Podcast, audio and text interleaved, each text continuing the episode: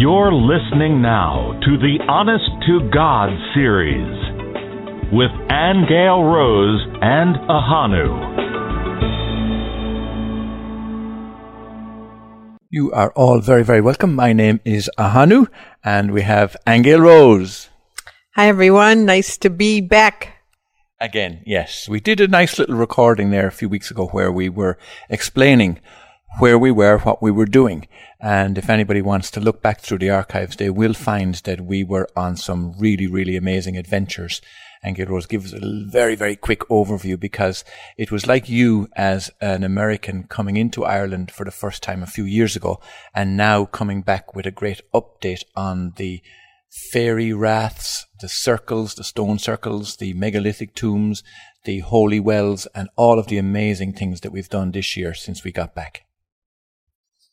Well, Ahanu, we're not quite ready to come out with it entirely, but we are working on a sacred earth waters project, and that has taken us around various places in Ireland, from holy wells to stone circles to megalithic places off the beaten path to fields of fairies and meeting with the little folk. So we will be announcing this quite soon. We are preparing something very special for everyone that has been a totally guided trip by the female energy of Ireland.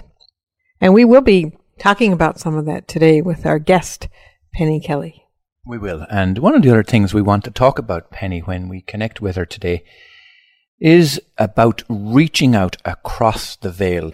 You were talking there momentarily, Angel Rose, about the veil between the worlds with regard to the fairy folks. And a lot of people are aware that such a veil exists, but they've no experience of it whatsoever.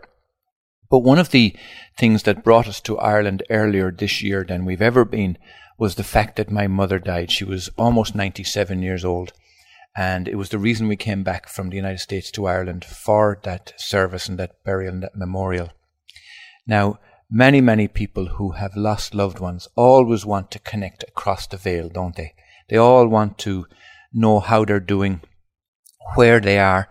And along side by side with this, actually, some weeks ago, we did a session, an Akashic record session called The Planes of Existence After Death. And I found that very, very reassuring with regard to my own mother's passing. But Penny today, when she started her book, uh, the very first chapter, she actually dives into speaking to her deceased father. And we're looking forward to really talking to her about that experience because Penny, as many of you know, will uh, uh, will know that she had a Kundalini awakening, and because of that, she was able to become aware of various faculties and gifts that she had. One of which was to be able to transcend the worlds. That's right, and she'll tell us all about that today because I have some questions for her on how she achieved the ability to just do that. So she'll be telling us that in great detail today, as well as we'll be going into the history of our planet. Penny has researched the history quite extensively and came upon some interesting revelations that, you know, shocked her in her belief systems and may shock other people. So we're looking forward to talking to her about that today as well. We've had Penny Kelly on several times discussing consciousness and energy and her work with Dr. Levengood on crop circles and so on, including bovine incisions, and her encounter with the elves of Lily Hill Farm, and her subsequent book of that name, and the learning centre that she opened at Lily Hill Farm in Lawton, Michigan. And for those of you who may have missed those episodes, here's a little update. Penny Kelly is a writer, teacher, consultant, speaker, publisher, and naturopathic physician. She's been researching and exploring consciousness, cognition, perception, and intelligence for over 30 years, and she's written six books of her own, while at the same time she publishes books on the subjects of spirituality and health for others. Penny shares with us today her experiences of consciousness and the growth of awareness. I mentioned that Penny's Learning Centre in southwest Michigan, called Lily Hill Farm and Learning Centre, and it's there that she teaches courses in developing the gift of intuition, getting well again naturally, and organic gardening. Penny has been researching and exploring consciousness, cognition, perception, and intelligence for over 30 years, and she works with Dr. Levengood, who's a biophysicist of Pinelandia Laboratory near Ann Arbor in Michigan. She has been deeply involved in community gardening efforts. She has a small publishing company, Kelly Networks, that publishes books on the subjects of spirituality and health. She holds a degree in humanistic studies from Wayne State University in Detroit and a degree in naturopathic medicine from Clayton College in Birmingham, Alabama. Okay, so everyone, you've heard Ahanu and myself little intro, and now we have Penny on the line, and we're really looking forward to this conversation today. So, Penny, welcome back after a year and some odd months. it's good to be here. Yeah, Penny, you, you would not have been aware of the fact that one of the reasons that we came to Ireland earlier this time was because my mother had died. And I mentioned that in an introduction earlier on before you came online. And the reason why I raised it is because many, many people really, really want to communicate with the other side. And it was one of the things that I was very impressed about in your new book that you, the very first chapter, you launch straight into speaking to your deceased father. Can you tell us, first of all, why you felt that was necessary to lead with that, and then how it made you feel that you were able to communicate in that way? Well, I guess the thing, the only thing I can say about communicating with the other side is that that's been a fairly common and regular thing with you know, with myself ever since the whole Kundalini thing happened. Um, when I started the book, I actually didn't start to write about this at all, but it was getting to be a long book, and I ended up rearranging the chapters. Um, and I put that chapter first because it it brought home right away the fact that we were capable of so much more. That there are other worlds. There, they exist at other frequencies. Some are, you know, they're just different frequencies. And that, and the whole point that I wanted to make of the book was that it was something that would be, um, how would I, how would I say it? It would be something that would introduce the idea that we are capable of communicating with our loved ones. And, know, for me, it's not just, it's not just communication, it's not just hearing, it's seeing, it's visiting, it's hugging, um, etc. And we used to have those capacities, and somehow we lost those. So I'm in, you know, I'm of this mindset that we we really need to recapture that if we can. Mm-hmm. And you you you set out writing this book, but I understand that you didn't intend to write about what you wrote. I mean, you have a series of books there, Consciousness and Energy, yeah. volumes one, two, and now in volume three. And they, they cover consciousness and energy indeed. But tell us about how you, you settled on the content that you choose for this book. Yeah, okay. Um, it was a lot of of back and forth. I set out I was going to write a book about intent because that was what I was researching. I each year I give myself some sort of subject that I'm going to study in depth and research and report about. And if the study goes well and in a year I'm done, then, you know, I might write a paper, I might write an article, I might write a book. And I had set out to study intent something like five or six years ago, and I hadn't gotten very far and I was really disappointed. And then I, my mother died, and I was so distraught by that. Um, I ended up thinking, well, let me. It's time for my annual assessment of how well I did with this annual project of study of intent. And I thought, well, I didn't really, I don't, I couldn't recall anything specific. Um, and so I went back through all my notes and my dreams and my journals because I keep very detailed notes of what goes on in my perception and consciousness and my general life, etc. And there I found this amazing experience that I had had right at the point that my mother was dying, and I wrote it down and then ran off to go back and, and take care of my mother. And I forgot that I'd had the experience, and it was this astounding out of body, you know, lucid dream. It was really a dream in which I became fully awake and aware out of the body. And I had a, a moment of just, it was storming, thunder, lightning. I was walking around a lake and, and I ended up brushing away the clouds uh, knowing that I was in a place where there was great power, I wasn't limited by the the physical world and its limitations, and and when I did that, I knew I knew immediately, I knew instinctively that when I reached up and brushed away those clouds and called for the sun to come out and stop thundering and lightning and raining all over me, that I was simultaneously intending to uh, wipe away the financial storms that I was going through because I had chosen to take care of my mother. It cut into my my income drastically, and I was having difficulty making payments, and I refused to give up on my mother.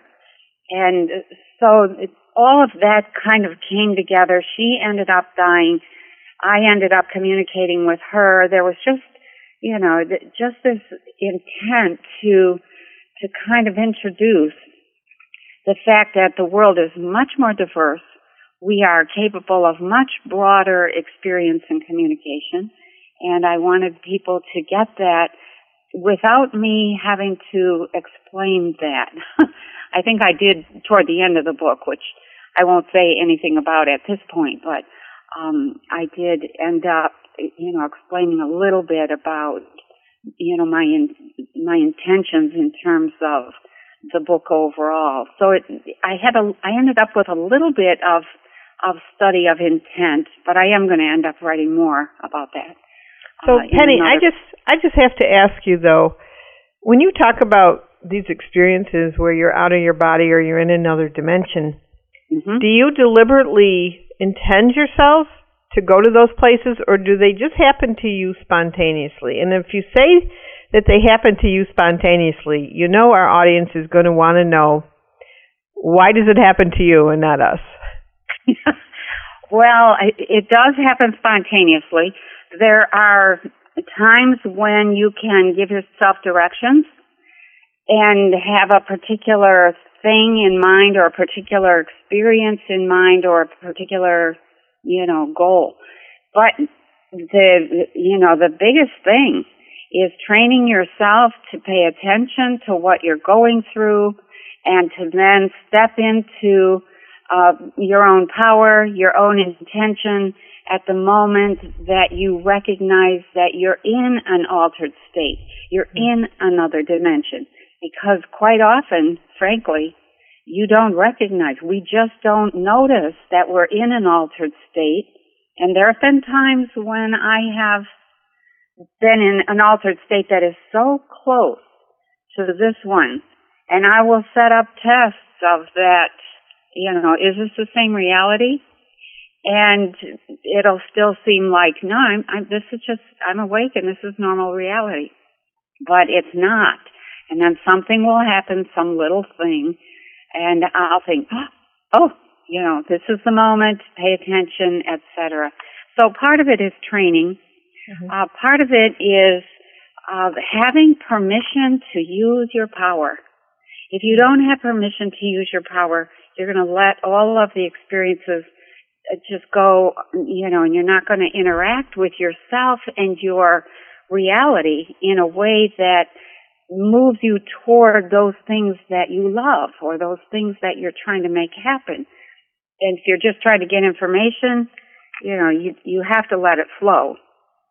Yeah. And you know, but otherwise it's a matter of uh, practice. And it's a lot of practice on my part.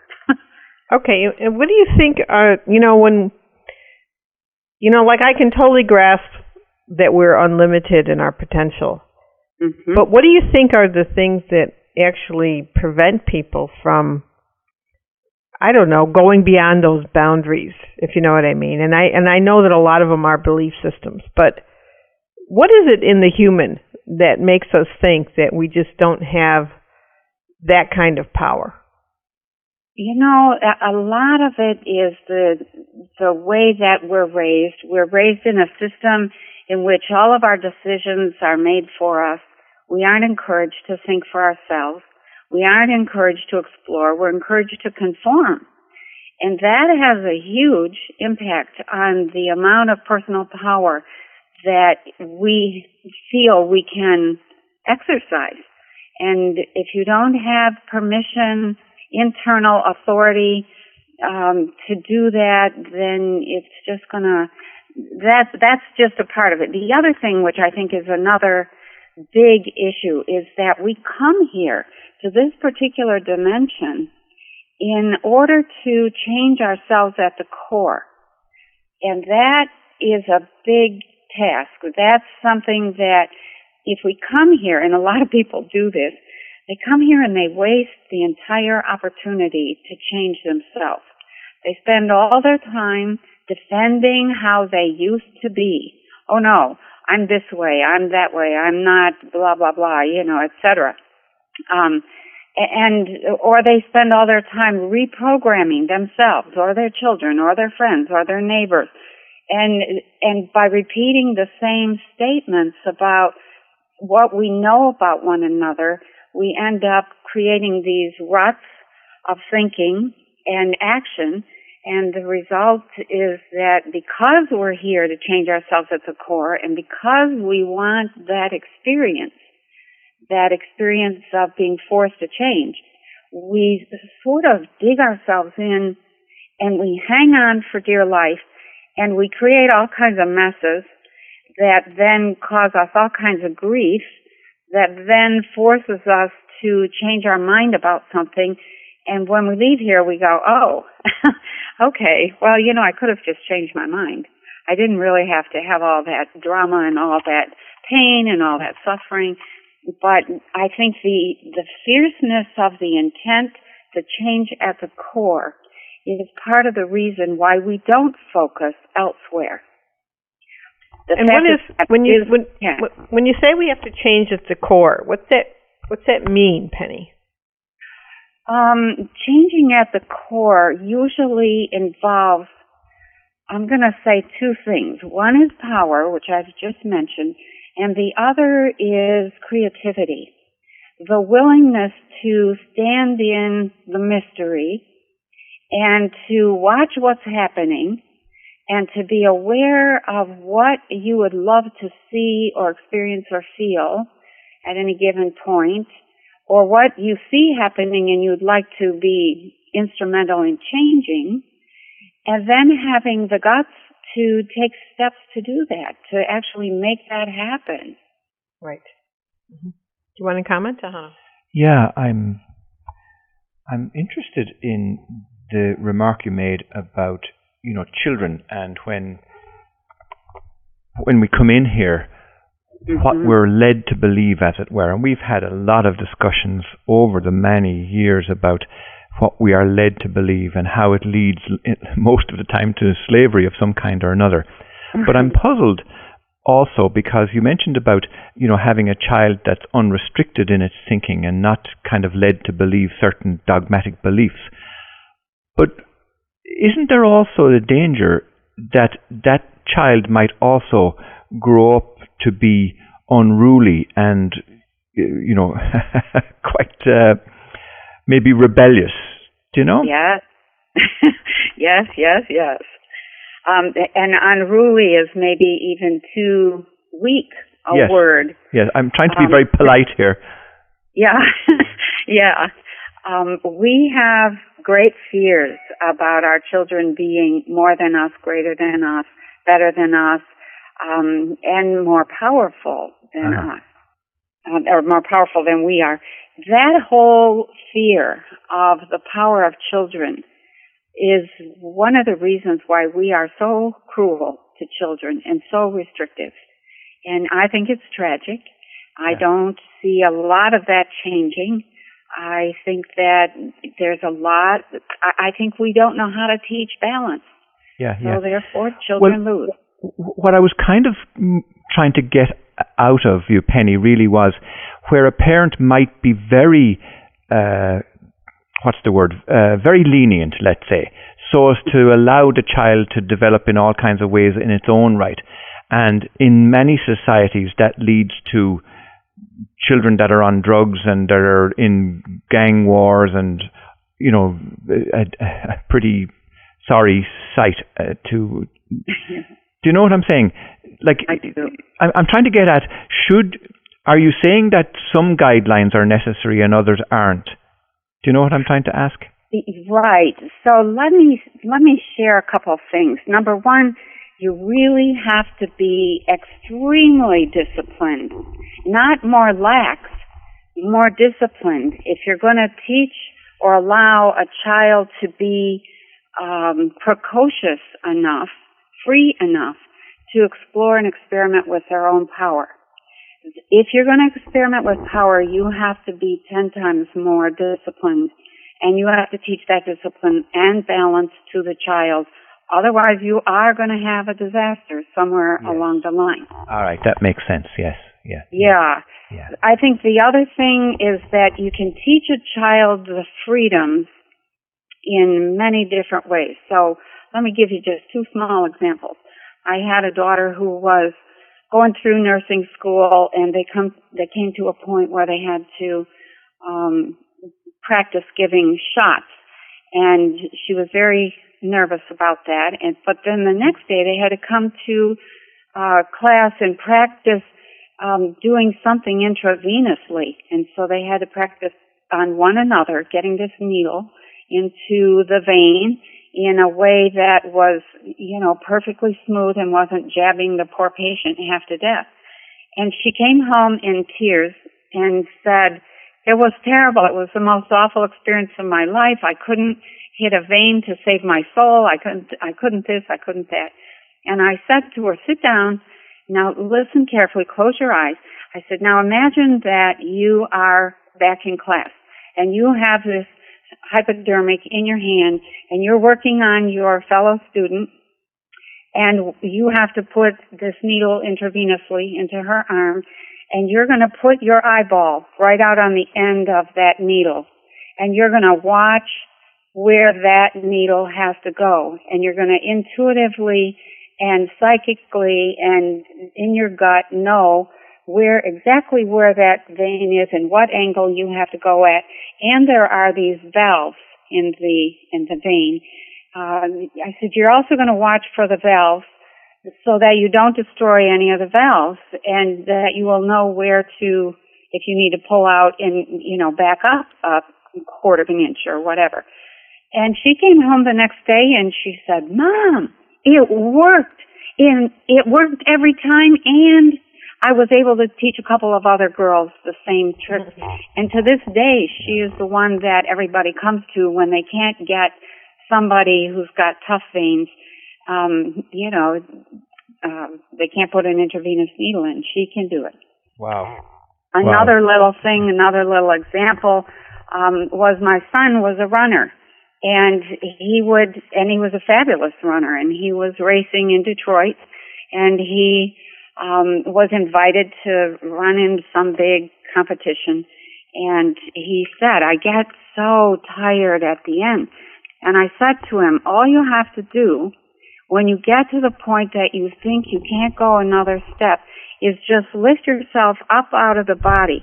Pretend that you are just about 10 inches above your head and you are not in the body and you're letting the full energy of the world flow through that body without you obstructing it and you just run from there and watch the run.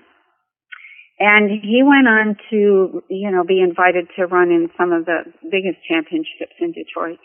And he said afterwards, that little trick, mom, that really worked. And so they don't recognize it uh, in in any case of that you're teaching them some of the skills of consciousness Right. and and some of the advanced um, abilities that we have. they're just, and to, to use Nathan's word, they're just tricks. Mm-hmm. Um, but those are the things, that's how you begin teaching children in a very natural way. And very soon they have an amazing set of skills and they still go through all the difficulties that kids go through, but they are different and they are much more capable and much braver as adults than they would have been.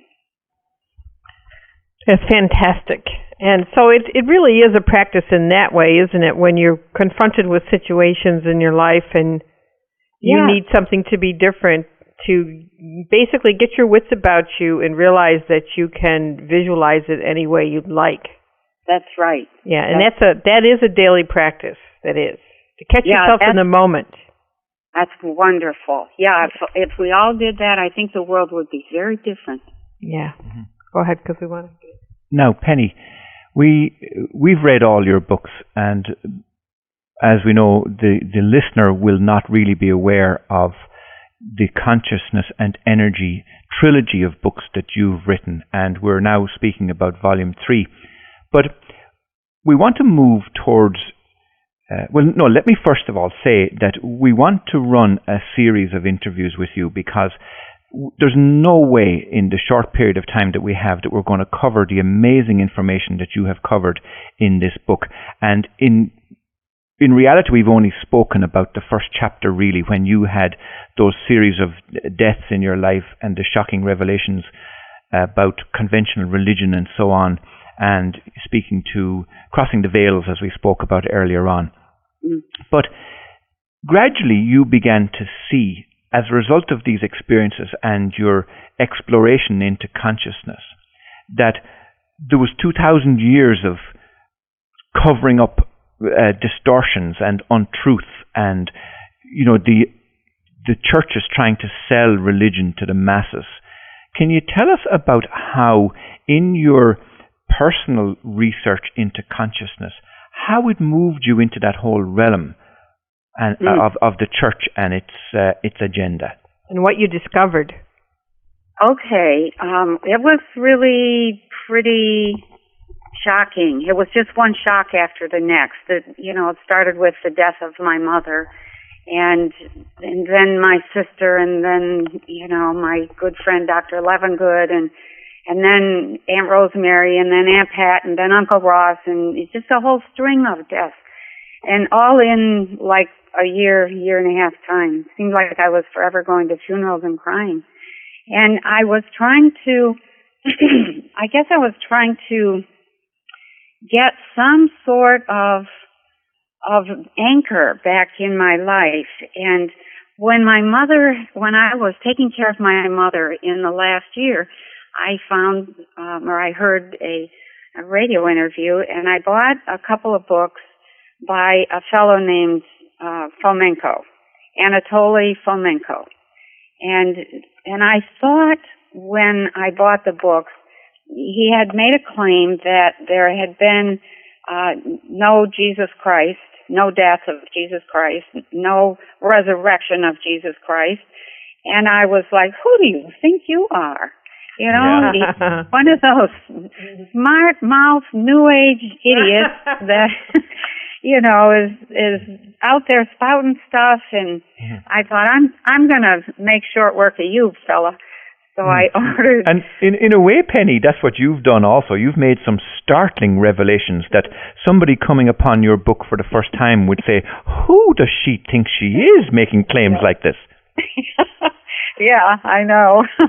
yeah, it sort of backfired on me a lot. um, I, you know, when I opened the book and started reading, because I expected it to be something new agey, I, I, I must have started Fomenko's book about four times, and in each time I would think, wait a minute, what are we talking about here?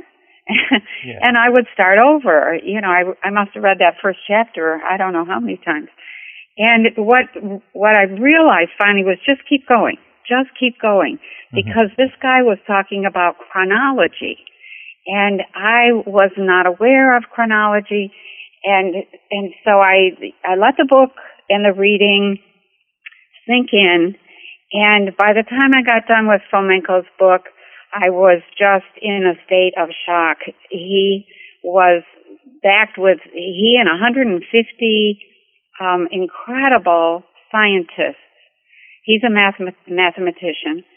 Had had put together this whole history of the world that did not match the Roman history that is accepted by Western governance and Western thinking. Mm-hmm. The Roman, um, what would, what do they call it? The spinal column of history is the Roman version put out by a fellow named Scaliger. And I couldn't help it. Every time I read the word Scaliger, I would think Scalawag. You know, he, he, he sounds like an Irish. he sounds like an Irishman, does he? I know. so, and some of the things that Fomenko um, uncovered was were that the um, you know the chronology of Western history was off by roughly 2,000 years, somewhere between eighteen hundred and twenty three hundred years. That a huge number of church documents had been um, falsified. The dates had been falsified. Um, you know, little details that you know had to do with like Italy was once called Samaria, and the Danube River was once called the Jordan River, and you know Constantinople was once called Rome, and Rome was called Jerusalem, and Paris was called Babylon. It was just like, oh my God. He discovered that the entire story that had been made up around the Christ had actually been made up to take place in Europe and then arbitrarily moved by Scaliger across the Mediterranean because of the arguments that arose around this whole question of was Jesus a physical man was he born? Did he die? Was he resurrected, etc.? And and the overall consensus was no, he was not physical.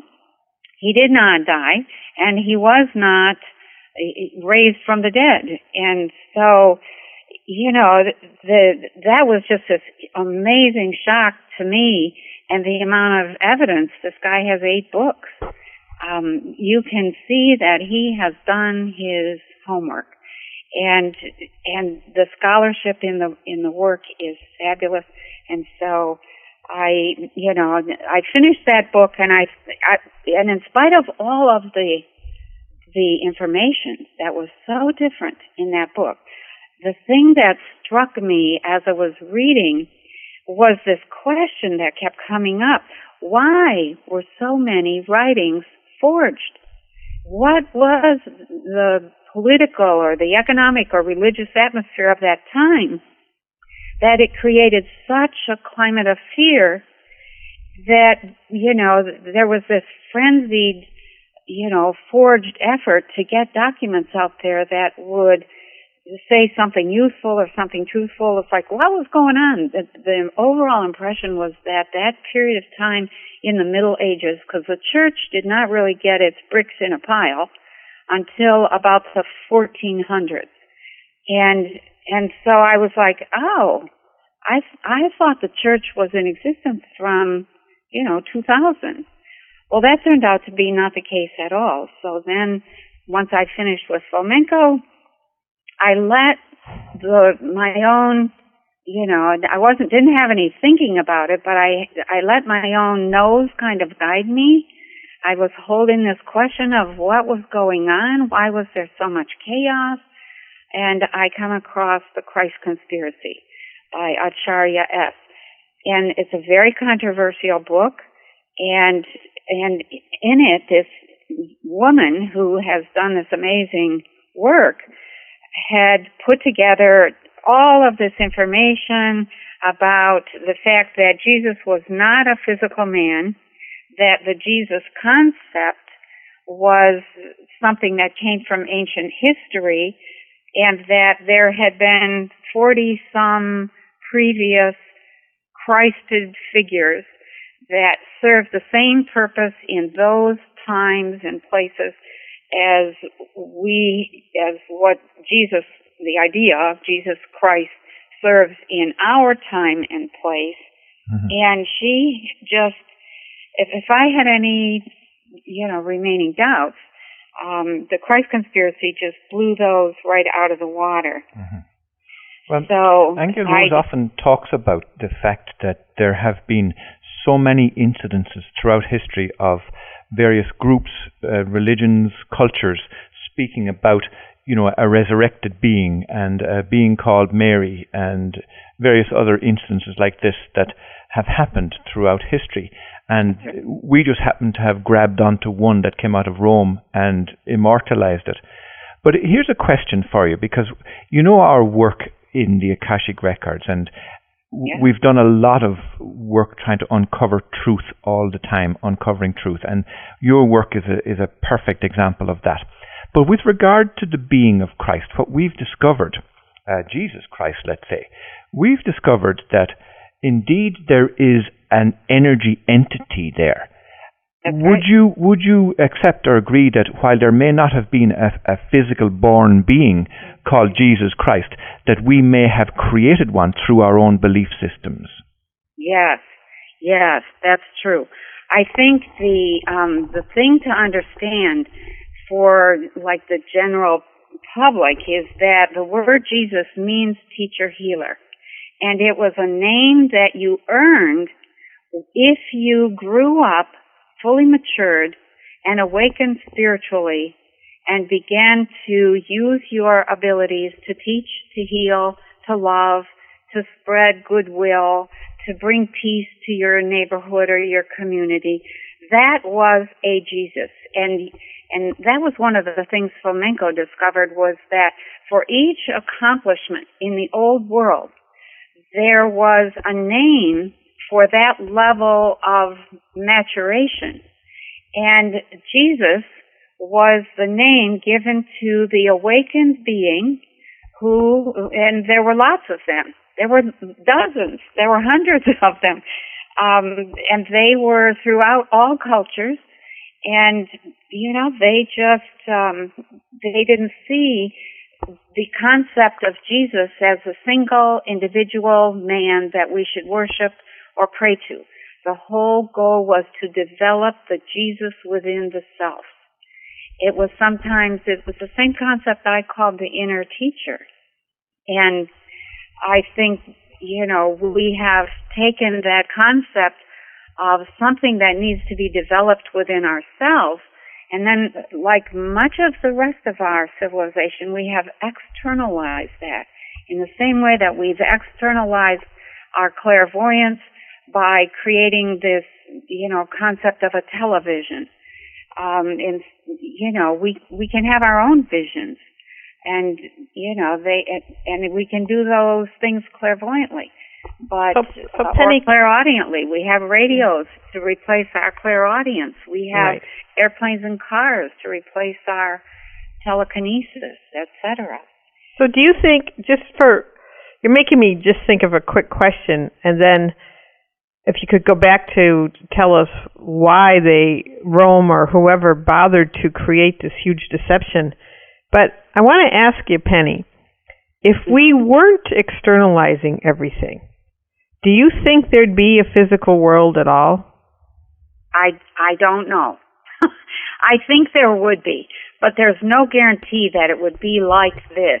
This a physical world is a world where you um, where things how do I say this? They they don't change unless you actually change them. They hold in whatever form and, and that is not the case in a lot of other worlds. The minute you change your thinking or the direction of your thought, the entire reality shifts with you. It's very dreamlike. And you have to be paying attention to how your consciousness is shifting or you get totally lost and tangled up in whatever's happening and totally distracted. So the, there are other physical worlds. There's lots of them. Mm-hmm. And and they're very similar. There lots of them have humanoid beings that live in them and the whole purpose of the physical experience seems to be to allow the reality to stay stable in order to force you to change.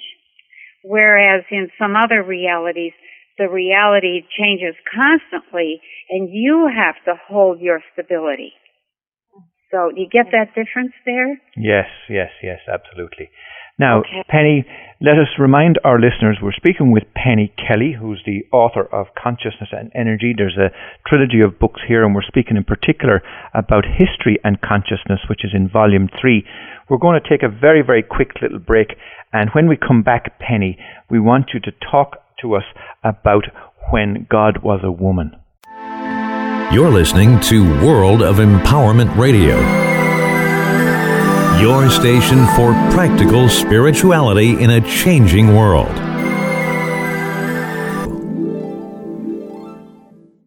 All right. Well, we're back now with Penny Kelly, and we are having a wonderful conversation. And each one of these things we're talking about, we could still expound upon um, for at least another five shows, I'd say. But we're we're getting a little bit of a summary here, and then we will be in later shows. We'll be going into much greater detail. But Penny, before the break, we were talking about different realities, but we were also talking about history and how the whole concept of Jesus as an actual man was made up by particular people for their own agenda.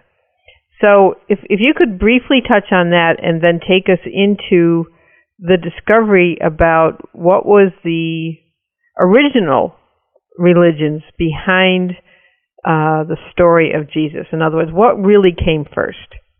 Okay. So let's just kind of say that in the change from what I'll call a female based um, society to a male based society, which is what it was, there was a lot, a lot of bloodshed, a lot of fighting, a lot of death, a lot of betrayal, etc. Persecutions, hatreds, you know, the one of the things that shocked me about the Christ conspiracy was the uh, the information over and over about how blood soaked the early Christian era was. And I kept asking why, you know, what was going on there? And the, you know, and, and so that question really did not get answered. Um, and then I came across The Chalice and the Blade by Riane Eisler. And she was, you know, she started right out with uh, introducing information about the Venus figurines that have been found all over the world. And those figurines were, I had seen them, and they were typically described as um, some sort of ridiculous, erotic idea um, that they, you know, that they were all about sexual objects, etc. And and that that what assessment, I guess, of the Venus figurines was pretty standard for a long time until after, excuse me, somewhere in the uh, after the women's lib thing got going, women began to be more and more educated, get into archaeology, and they started looking at these Venus figurines and said, you know, this doesn't look like a sexual object to us. You know, it just doesn't. And they, after, long story short, was that they ended up uh, realizing that this had to do with some kind of religious uh, veneration of female of the female figure. And actually, what it was was a sort of a depiction of the growth, you know, the big breast, the big butt, the fact that uh, of the earth, that the earth was the great mother who um, was completely generous, who fed us, who gave birth to us in every way. Um, all you know that had become some form of religion, and so I continued to push on, and I came across this one sentence, and I I just want to read this sentence because this was my turning point of realization. I was reading um, a book by James Mellaart, M E L L A A R T. I'm not sure that's how you say his name, but he he had been uh, excavating in uh, old Europe, and he had come across a number of these Venus figurines in, towns and communities that were 15,000 or more years old. They were very, very sophisticated. They were um, brick houses, you know, streets, paved streets, wheeled vehicles, ovens, uh, beds, you know, just very, very nice houses. And, um, and they had these sculptures, these Venus figurines in them. And all of a sudden he was ordered to shut down his excavation. Mm-hmm. Yeah. And he said later, the question remains to what extent this decision was driven by the emerging knowledge that behind the abundant and diversified artistic activity of Hacilar, there lay the one great and inspiring force, the old religion of Anatolia, the cult of the great goddess. And I still get goosebumps when I read that sentence yes. because yes. when I when I read that sentence, I just burst into tears. It was like something so deep and so old cut right through me and I understood, I knew in my bones that somehow I had been part of that. I didn't know what at the time. And that was really the turning point where I began to dig very, very deliberately, looking for books on history, looking for information. And I, one of the books that Riane Eisler mentioned was a book by Merlin Stone called When God Was a Woman. And Merlin Stone was a very colorful figure. She was a an art history teacher in New York, I, um, one of the colleges in New York, and she went around the world and and researched information on the goddess, the goddess culture, and what she discovered was pretty astounding. That there had been this entire civilization that went back, um, I thought at first 40,000 years, but now there's evidence since Merlin Stone's work that indicates that the goddess culture went back up to 200,000 to 800,000 years ago. Mm, it was a surprised. time when women were um, in power. Men stayed home, took care of children did the weaving, did the gardening, did the cooking, did the cleaning. Women did business. They were the priests or priestesses. they were the judges. They were the business people that conducted the trade. They conducted any wars that went on. And their, their sacred symbol was the snake. And when I realized that that there had been this other culture. Hang on one second. Let me get a drink here. Well, while you're doing that, let me just mention, Penny, that uh, we're familiar with that kind of goddess culture here in Ireland, but very, very closely. Uh, and Hawaii, Angel Rose just said. But the situation with Ireland was uh, slightly different because we had the influence of that patriarchal St. Patrick coming in and the goddess culture was still very evident in Ireland up until that point in time. And of course, what they did was they simply superimposed that Christianity on top of the ancient Celtic and Druid and pagan belief systems, which was very much goddess based. And we, so, as a result of that, we had personalities like Saint Bridget, for example, but the original Bridget was actually a pag- uh, pagan goddess. And then ah. we also had all around the country uh, what are called gig, and what they are, they're carvings in stone that are pre-Christian, and they are like the entrance into the womb of the female where nurturing took place. And the Christians really, really couldn't abolish them completely because otherwise they'd lose their newfound control over the people. So they incorporated these, this kind of goddess symbolism into the new religion and we still have evidence of it even today. So we're familiar with that, but at the same time, the whole patriarchy was very effective in in destroying the power of the the goddess.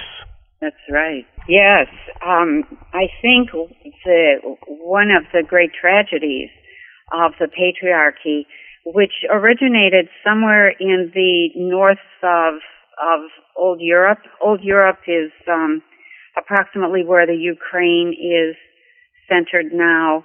But these tribes, there were tribes that came down. They were very patriarchal. They were never part of the goddess culture, or if they had been, we have no idea um, when or where they may have made that change. But they began moving south. Uh, we're not really sure why. They were very, very warlike. They celebrated male, um, you know, the male. They were very much phallus worshippers. They were very phallic. They they worshipped their own genitals. Well, they, penny men still do that. yeah, I think there's a little bit of truth in that, and okay, I think you know I think they got into the metals. Uh, when you read the work of Maria mm-hmm. Gimbutas. Um, it becomes very clear that they were interested in the metalworking capacity of the goddess cultures, who had fabulous metal uh, sculptures and bracelets and jewelry and tools and um, you know pots and pans and things like that. Uh, but they didn't they didn't make anything for war. Nothing, no metal was used for war. But the patriarchal tribes moved south and into the goddess cultures, and there was that started probably seven thousand years ago. And they and that's what started all of the bloodshed and the the fighting and the argument. When those tribes came south uh, they were stunned by the sensuousness the beauty the sexuality the kindness the generosity of the goddess cultures and the goddess cultures were stunned by the warlike brutality and cruelty of the of the northern tribes, and the tribes continued to move south over a period of years, uh, thousands, couple thousand years, and there was some effort to integrate and mix, um, and but then there was a turning point, and I think in the Catholic religion that turning point was really with Abraham, um, the stories around Abraham, and I do talk in the book about how it appears that Abraham was sort of like the flag boy for change that said, we've had enough of this integration business. We're just going to take over. You know, we're going to, we're going to own the world. We're going to run the world. And they began to destroy the goddess cultures everywhere they went and their goal was total destruction. I even have a memory of Egypt, of a lifetime in Egypt that was matriarchal. Oh. And I actually had the the memory of being invaded. Oh. Yeah, so oh. I I felt such sorrow because, you know, I knew what our civilization was like before we were invaded. Yeah. And uh it was just a complete reversal. It was. It was. It was something that um, was very advanced, very well developed. It was very peaceful. It was I think the the thing that was for me one of the things that was most interesting was that all the the priestesses ran the religions and the religion was the government. Yes. So that made it clear why we had made such a big deal about separation of church and state when America formed. People came over here to get away from the uproar that had been going on for several thousand years. And it just, it was, they were fed up. Yes. And they said, you know, we're going to have a secular government. It's, you know, we're going to have freedom. You can worship any way you want. And prior to that, that was not the case. Yeah. Whoever was in power imposed their religion, and it was uh, when you read the history and you get into the timeline and the chronology of it, you realize how crazy it was. And people, of course, became entrenched in their, you know, their particular religion, and then the ruler would die or he'd be assassinated, and the whole thing would blow up in their face, and they'd have to change religions. yes, yes, yes. Now, that's a beautiful note for us to begin to wind down here, Penny. And uh, again, let's just remind people it's Penny Kelly who we're speaking to, and she's the author of this wonderful book called Consciousness and Energy, Volume 3, and it's all about history and consciousness. Now, you're talking about governments and, and religions and leadership and all of that. And this is a subject that's very, very close to our own hearts because we operate our own website called World of Empowerment, which is really designed to bring power back to the individual, to, to, to grow in self awareness and, and self power. And this whole issue of authority has been what we believe has been the bane of our societies all over the world. You know, where we kowtow to other authorities or we, we accept other people's rulership over us. And they tell us who we are and what we are to believe and so on. So in your book, you mention in chapter 7, and uh, let, let me just pick out a couple of little short paragraphs here very quickly, and then we'd love you to comment on it, Penny, and in that way bring us to a close today. You say, For weeks I was certain that everything I had ever thought, believed in, or done was a waste of time and energy. How many times had I pointed to Castaneda and Don Juan, or Jesus and his church, and said, This is what so and so says or did? And then further down you say, Then it dawned on me.